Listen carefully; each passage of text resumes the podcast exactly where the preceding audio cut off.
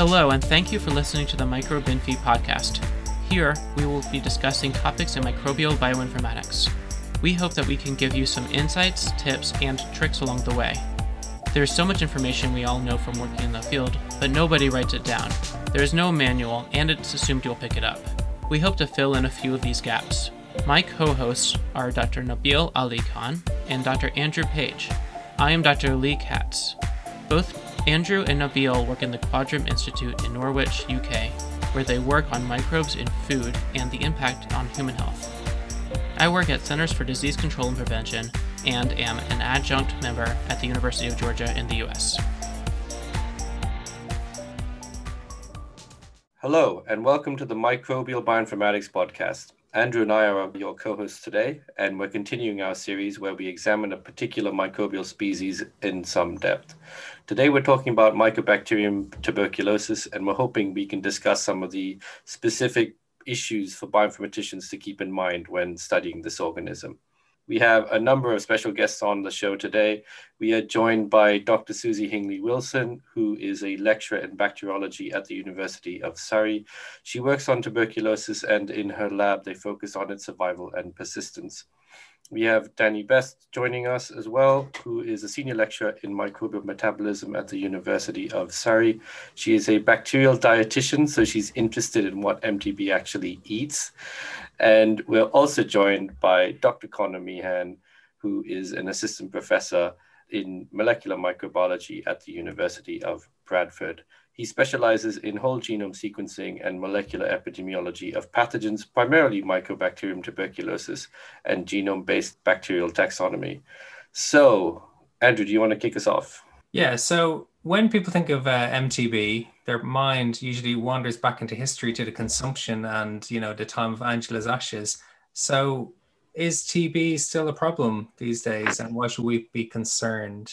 Well, yes, TB is still very much a problem. And in fact, until last year, TB was actually, Mycobacterium tuberculosis was actually the leading cause of infectious death. It overtook HIV. So, aside from the COVID pandemic, it's still a really, really important pathogen. And there's no doubt that you know, when the, the COVID pandemic has been long, you know, got under control with all the multiple vaccines that have been developed, that TB will continue to be a problem. And actually, in the TB community, we've kind of looked on awe at the speed at which they've come up with COVID 19 vaccines. And we're still running with a vaccine that is, is it 100 150 years old? So, yeah, very much so a problem. So does that mean the BCG vaccine is so good that it's worked for 150 years or it's antiquated and we need new treatments? The BCG vaccine is incredibly complicated because whether it works or not is, is very dependent on where you live in the world. So the closer you live to the equator, the worse the BCG vaccine is. And the reason that this is, is that they think that people who live nearer the equator are exposed to environmental mycobacteria, and that this sort of means that their immune system have kind of been primed. And so when they're vaccinated, they don't get a proper response to BCG. However, BCG is very good in protecting children from TB and from disseminated disease let's be honest, BCG has been the most widely, it must be one of the safest vaccines, right? It's been given to the most people in the world, but it's very, very complicated and it's, it's, you know, to do with the individual where they live. And, you know, in some individuals, it does have a lifelong protection, but it's very variable. And in some places in the world, they found the protective efficacy can be less than 5%. But we do have antibiotics. It is a bacterium which responds to them. So, you know, why are we still concerned about it? There's approximately one and a half million deaths every year from, from TB, and about 80% of those are due to fully drug sensitive tuberculosis cases. So even with the drug resistance, which is a huge problem, that there's still a huge problem there, not counting for the, the drug resistant strains. So treatment takes for drug sensitive, it's four drugs for six months. And so you have a problem with adherence in, in some cases, you know, because symptoms will go away after a couple of weeks. Actually, your bacterial load goes down to almost non-detectable after a couple of days. So when you have six months of four different drugs that you have to take, even if it's sensitive, you can have problems with supply, you can have problems with adherence, but also just with efficacy. We don't always know exactly how all the drugs interact with each other. We don't know exactly how they all work. So some of the drugs that we have for a long time, we don't even know how they actually work properly. And then that's not until you get into the drug resistance, and and that's a, a rising problem for sure. So we about 10 million cases of TB every year, and about 500 to 600,000 of them are drug resistant. So the vast majority is still drug sensitive related but you have access problems. You know, most TB cases are in countries that don't have great healthcare systems. Myself and Andrew can think about it from Ireland. There was a lot of TB cases in Ireland for a very long time, and now people say, "Where did it go away?" We got better healthcare. People didn't have to all live 20 people to a house. People were able to just have better immune systems, and TB is a public health problem that's related to poverty a lot of the time on the negative side, there's no doubt that COVID will have a massive impact on people getting TB treatment. And there's already some documented evidence that people aren't either getting diagnosed with their TB and then they're not carrying on with their treatment. So that will have a massive knock on effect. But there has been some hopeful things. So, for example, there's now a six month new treatment for drug resistant TB, whereas before you had to treat for 18 months to two years.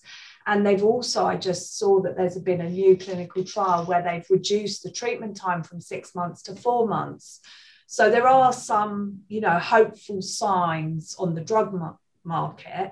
But when they last looked at TB pre COVID, the WHO's sort of goal to end TB is not on target. They, they are managing to reduce the incidence of TB. They've massively reduced the death rate, but they aren't able to, to significantly get chink into that incidence. And I think that that's where COVID's going to have a really serious impact. I read somewhere that uh, about one third of the world has latent TB. I think it's one quarter now. I think they, well, yeah, it depends on who you ask. The, new num- the, the newer numbers say that that seems like a massive overestimation, but it's definitely more than people think. So, that's the, a That's the a R, big number.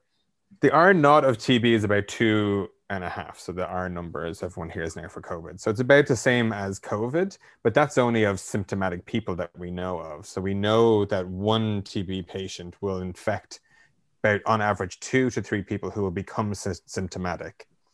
So the calculation was that actually it seemed that it was up to 10 people that would be there and be asymptomatic and then they extrapolated from that the number of people that have it to the number of people that could have it and you come up with about a quarter. But obviously it's also localized. That doesn't mean that loads of people in countries without tb have it but it does mean that you probably have a lot of latent period and a lot of asymptomatic people in high burden countries south africa china india these kind of countries. And what also fig- factors into that is on average it's about one year after being infected before you see symptoms some people it can be two, it can be 10, it can be longer. So mycobacteria are just really slow growing and and slow to present. So it's about like you have asymptomatic people, but then you have latent people, and this is not the same. And you have subclinical, and you have clinical. So it's it's pretty complicated that way. Can I ask, has have there been any studies done with genomics looking at say when a person is first infected and then it goes into the latent stage and then what does their genome look like 10, 15 years later or whatever period of time you know how has it evolved within the host? Is it the same? Is it quite different? Some studies have started doing that. There was a, a thought that when it was in the latent period its mutation rate was significantly slower than when it was in the active period. That doesn't seem to be the case. But you're thinking yeah so so mycobacterium tuberculosis has a very low uh, mutation rate anyway. It's about 10 to the minus 6 10 to the minus 7 so it doesn't evolve very quickly over time anyway. We can probably get into SNP distances between people. It's not always known because it's unlikely that you would have the genome when the person gets infected and then also have the genome 15 years later. Now, we do have them on treatment, but then we also don't know how much the mutation rate is speeding up due to the treatment pressures that are there.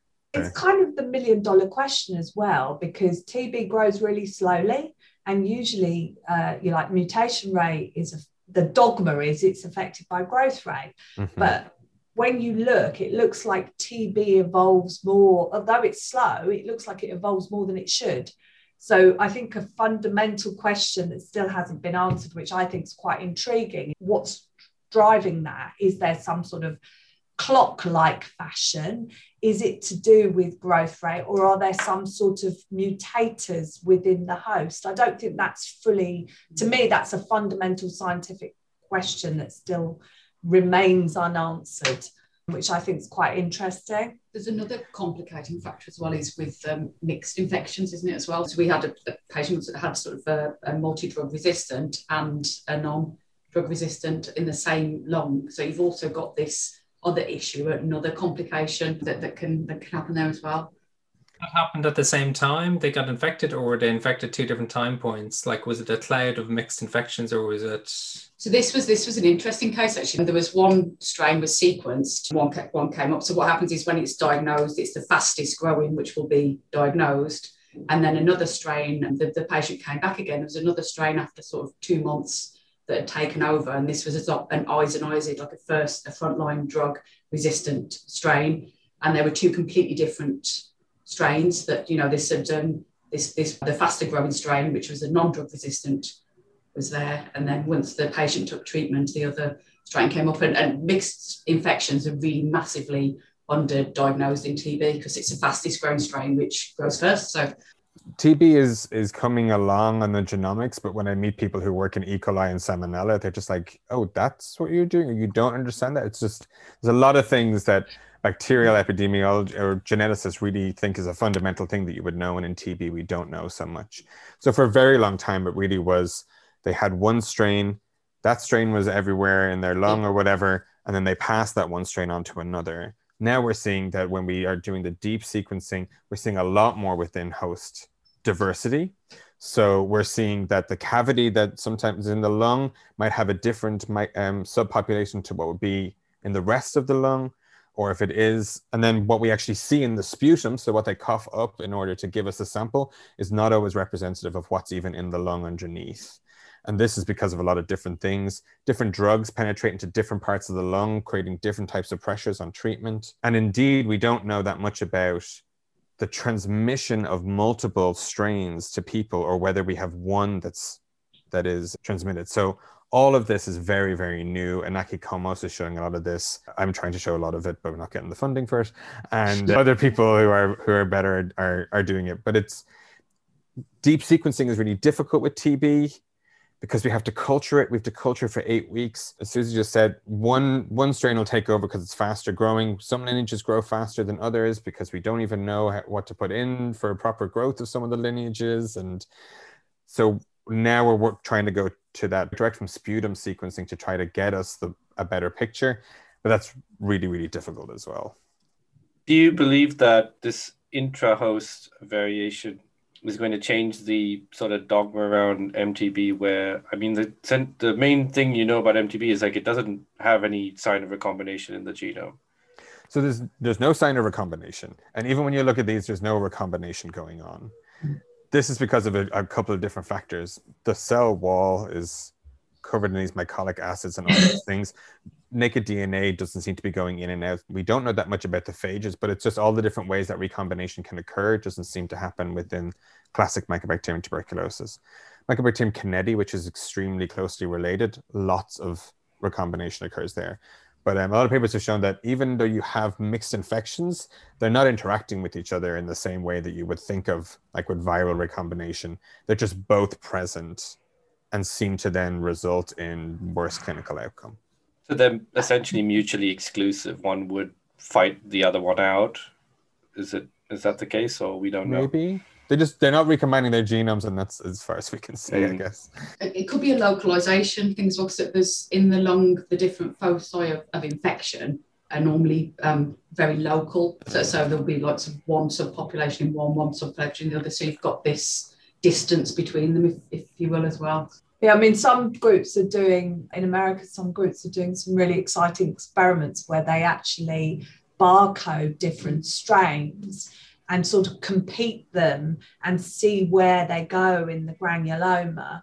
And that heterogeneity, I mean, that's the kind of thing about TB. Whatever it does, it's going to be terribly heterogeneous. So that that showing that actually one type of strain may survive better in one lesion and the other type might survive better in another lesion because the lesions are so heterogeneous. But one thing I think is really interesting, only because I, have just read a MSc project from someone in South Africa, is people starting to look at all the uh, DNA repair systems and the effect that has, like the error prone DNA repair systems and the effect that might have and that actually you know you have those systems which kind of create that noise which allows the genome to, to mutate more and actually gives the strains advantages. And i wonder if that kind of might explain a bit of the puzzle about the mutation rate with, with tb i mean i don't know a lot about it but it kind of piqued my interest. I thought it was quite quite interesting and that, so that might change the, the, the cell types there as well. So if you've got different strains, you'd have different cell types there with, say, more uh, macrophages affecting it or more B cells in another. You might have, you know, that might, you've got, it's just sort of increasing the heterogeneity even more, isn't it, with, with different strains? So, so a lot of what was taught about TB, mycobacterium tuberculosis, if you ask somebody 15 years ago who was doing genetics, they'd be like, oh, but it's kind of boring for a bacteria there was really this thing that it's strictly clonal. There's not really any difference with, between the lineages apart from extreme, specifically known regions of difference.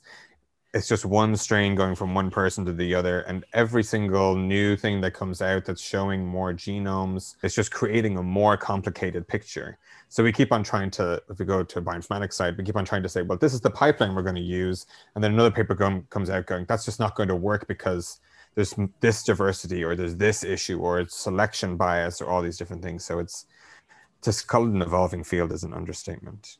I just wanted to clarify. So there's no known or canonical mobile genetic elements at play here, or not in Mycobacterium tuberculosis, single chromosome sitting by itself. Even the mycobacteria in general don't have a lot of plasmids, but most of the other opportunistic pathogens do. But maybe we get where you're going with that in terms of drug resistance and stuff like that, it's, it's chromosomal, it's mutations related or potentially epigenetic, but it, there's no there's no uh, plasmid or anything that's causing that. Are you able to do hybrid capture on TB? And could we come up with a scheme where you know you pull down from a from a sample that's hasn't been cultured all the TB and then sequence that population of diversity really deeply Right. So yeah, we just had the European Society of Mycobacteriology conference, and this was talked about a little bit by Gallo Goig, who works um, in Switzerland, and again with the Nakicomas. The difficulty, so yes, hybrid capture has begun to work with SureSelect and things like that. It's based on the H37RV genome, which is our reference genome, which is lineage four. And it does seem to work to a certain extent. It's expensive. And that's why we're still working on trying to make it cheaper because when we're looking at doing that for epidemiology or drug resistance, we want to start doing it in high burden countries. Yes, we can do it here in the UK, four and a half thousand cases a year, can probably handle that. But most countries, we want to be able to get those sample numbers up. And we're talking the number of COVID cases we see this year, that's what they're seeing every year with TB, right? So think of all the things that have gone into the COVID resources we have for just this one year. They're doing that every year. So hybrid selection does work to a certain extent. We have a couple of different problems. Getting the DNA out is very difficult because of the waxy cell wall. Normal sonication just ends up breaking up all the DNA into very short fragments. So we have to do work a little bit better with that. But yes, hybrid capture is working a little bit better with it, assuming that the gene content is the, diff- the same in all of them. But in some lineages, the gene content is different. So we found in lineage five that there are certain genes in some of those strains that are not in H37RV, so then they wouldn't be captured right from there. So it's it's getting there. Again, like hybrid capture, the papers came out this year and last year. So it's still very, very new and trying to go towards that, but in a, an affordable way. Because what's important in TB is that we don't create a two tier system. We don't have all these technologies that then go into something that's only in high income countries, where the reality is that we're here to try to help people in high burden countries, and these two only overlap in one country, which is China. So I suppose the reason I bring up hybrid capture, maybe this is just a random crazy rabbit hole. Um, in Oxford for COVID work, uh, Tanya Gubelek did a lovely paper where they were looking at the population of diversity within one host and then like all the people that they would have infected so they could had these chains of transmission and they could see that in some cases minority variants were being passed on. And i was wondering could you if you had those chains of transmission say within a population could you track how often you get like a cloud of infection being passed on or you know a mutation being passed from one person to another? You know is this something we can possibly capture really deep sequencing using hybrid capture of mtb in theory yes write a grant there connor. Other people have already written that grant so i'm not going to compete with them. But from what i've seen i'm trying to remember what's published and what's unpublished and what i can say and what's not. From the published literature we do know that there are some minority variants that are being transferred. Some people have shown that it's the same two or three strains that were in transmission clusters going across people. So we do know that it's not just one thing being transferred, and that's even from culture based where you do deep sequencing. So I think it's going in that direction that we'll see more of this. And a, a, question that we really are asking at the moment is how much is being transmitted between the different people, and is there a selection on that?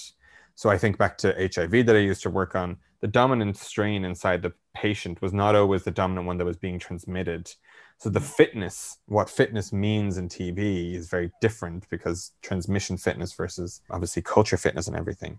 So I think we're going towards that. But you also have to remember that when a patient coughs up sputum, there's not a lot of TB in that sputum. So we just don't have a lot of cells to work with when we do all of this. It's not like a lot of other things where you take a blood sample and it's just filled with bacterial cells in there. So we just don't have a lot of starting material when we don't culture first. So, can excuse my ignorance, but going back to uh, to HIV, right? I recall in HIV research when they do genome sequencing, they want to see what all the minority variants are and what percentages are in in the sample, so that then they can say switch drugs if you know a drug resistant uh, mutation is is popping up. Is that something they do in TB, or is it just whichever one goes fastest? That's what we treat with, and that's it.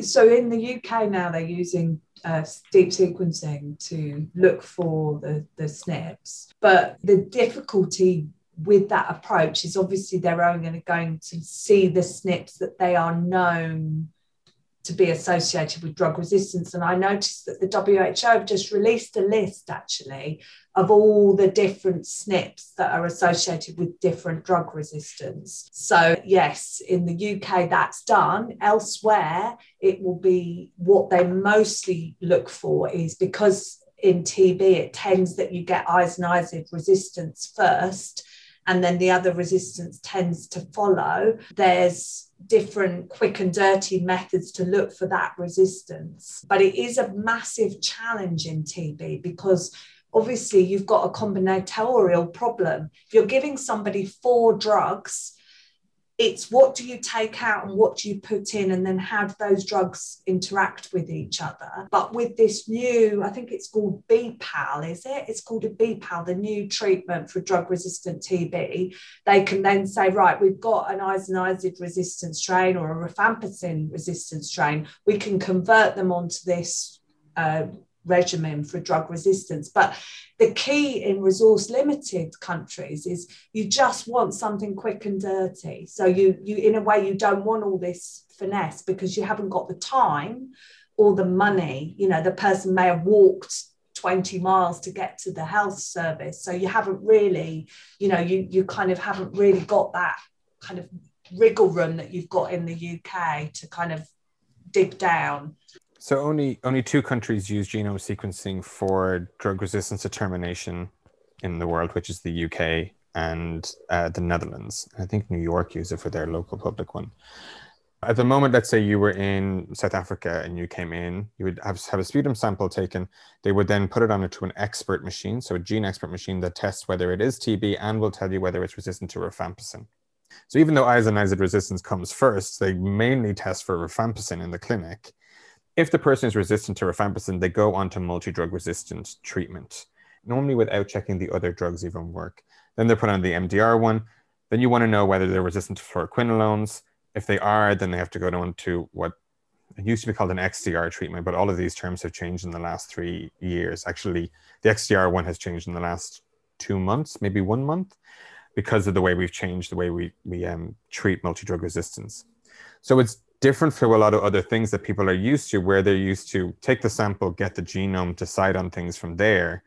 With TB, even doing that here in the UK, it's get the sample, wait three weeks, and then get the SNPs and then go off. So they'll normally that's how long that's the mm, you can maybe grow it in a week in order to get enough to tell you the majority SNPs that are there but these minority ones we're still very reliant on the culture and we're working hard to moving away from culture but that's just it's really really difficult to do and moving away from culture would be fantastic for a lot of other places then you wouldn't need a, a category two or category three lab and all that and there is deep sequencing target sequencing of the drug resistance related genes that you can do directly from a sputum sample in what's called a D-Plex machine. And that does 30 something genes, and that'll tell you your resistances without having to grow it all up. But as Danny said, it's based on knowing those exact SNPs. And we get that for rifampicin and isoniazid. We, well, we do pretty well, up in the 90% sensitivity and specificity. That starts to drop off for a lot of the new ones. Bedaquiline, which is kind of seen as one of the, the new key drugs that we're using, we're still pretty shaky on how well we do with those SNPs. And that's it's about how the resistance comes about in those ones. So it's still pretty complicated on that side. So I just wanted to clarify when you're talking about these resistant SNPs, despite this being quite slow, you you always see new variants that confer so, resistance or so let me take two examples for you. We have rifampicin, which is mutations in the RPOB gene, primarily in an 81 base pair region, confers 95 to 98% of rifampicin resistance that we see. And the gene expert essentially works on that 81 base pair region. It's got probes. It does a quick PCR against those probes, and then it says if it binds, it's a wild type probe, there's no resistance. If one of them doesn't bind, you have resistance. So rifampicin is very, very concentrated in one area with very known SNPs coming up over and over and over. For pyrazinamide, it's in PNCA in, in the gene. It's, it's a prodrug that's then converted by PNCA into the drug. And their variation appears all over the gene. And it's much more difficult to say. And bedaquiline is the same. We see new variations coming up all the time with that. So it really depends on the drug, and it seems to relate to how essential the gene is as well. So for some of them, we do super well. Fluoroquinolones, rifampicin, and isoniazid, almost always the same resistance. Interestingly, for isoniazid, it's almost always exactly the same SNP and exactly the same gene. But in the lab, when you try to artificially get it to do it, it almost never will do that resistance SNP. So it's just some other pressures that are there with that. I did just want to mention with, pyrazinamide, you've got some species that cause tuberculosis that are inherently resistant to pyrazinamide as well, like Mycobacterium bovis. So then you've got, you know, that there's sort of a, a deeper, deeper problem um, there as well. Hopefully, we can get a better um, uh, vaccine too. We know now we know how fast it can be done with, with COVID. Near where I uh, grew up, there was an old hospital which was like a TB quarantine hospital. You know, long, long ago back in the day, that's where they shoved people when they couldn't treat them. So, are we going to go back to those kind of days, you know, with totally drug resistant TB, where we're just going to have to lock people up?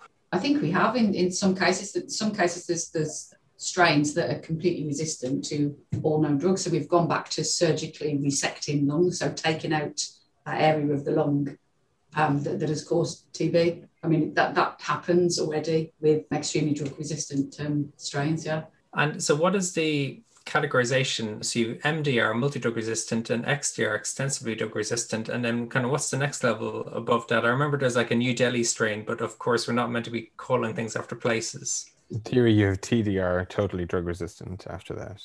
The main levels we use are RRD, RRTB, rifampicin resistant TB, MDR-TB, which is multi-drug resistant TB, resistant to rifampicin and isoniazid. Pre-XDR is fluoroquinolone, fluoroquinolones by itself, but no, no other ones apart from MDR. And then XDR used to be fluoroquinolone and an injectable.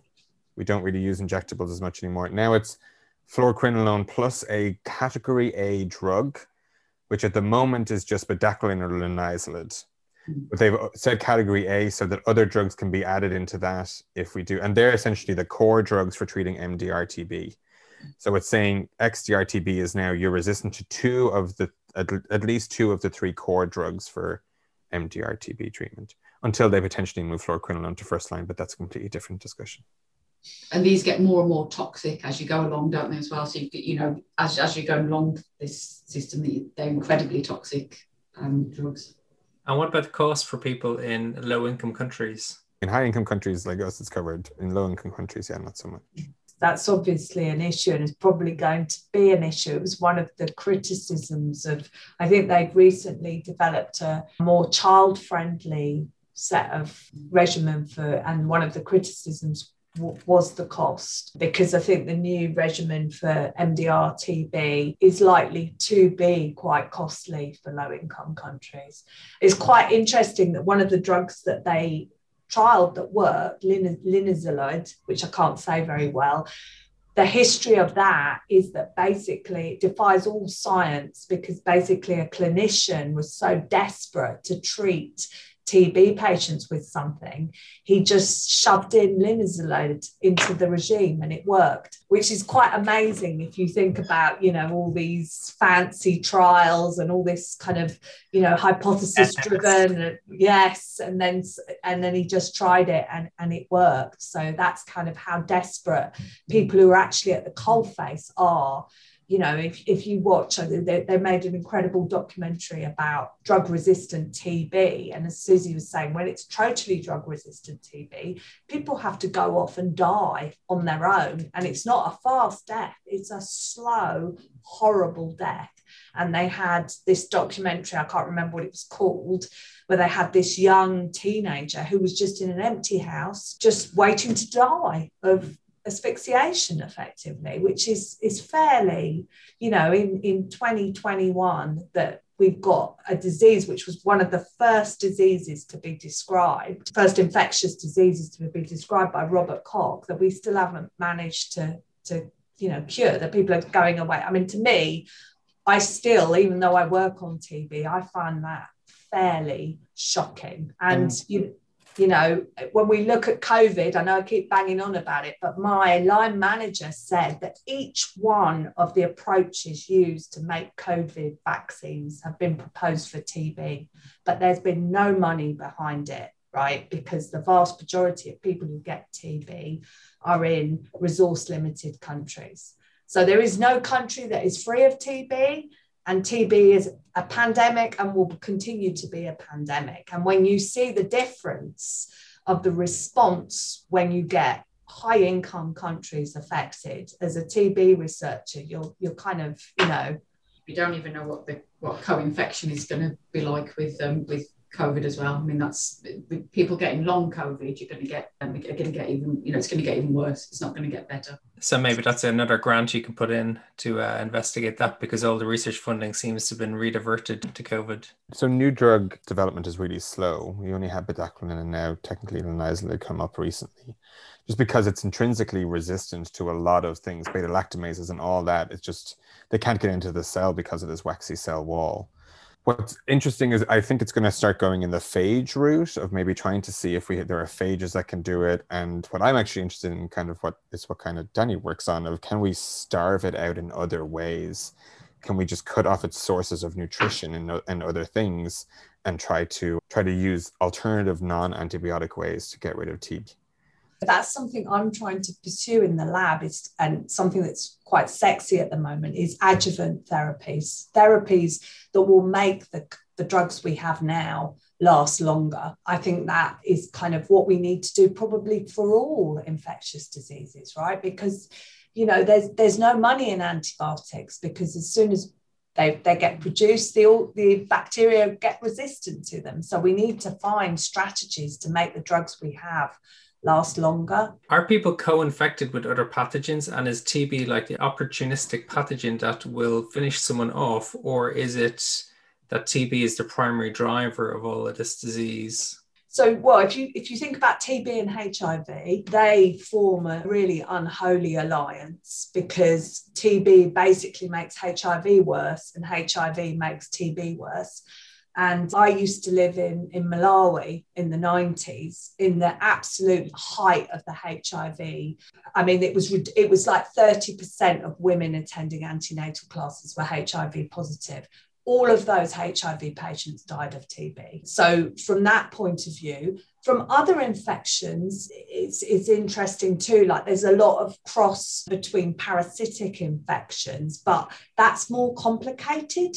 Some of them seem to actually provide some form of protection from TB, and some of them may make the TB worse when they've looked into that. There's then from non infectious diseases, diabetes is a massive risk factor for, for TB. So, and a lot of reactivation as well will happen. It? So, exactly what Danny's saying, you'll get, you know, with onset of diabetes, if you've got a latent TB infection, which a quarter of the world's population do, that will then be reactivated by diabetes, reactivated by HIV, possibly reactivated by COVID but we you know we, we don't know. Yeah that that's going to be a, terrifying.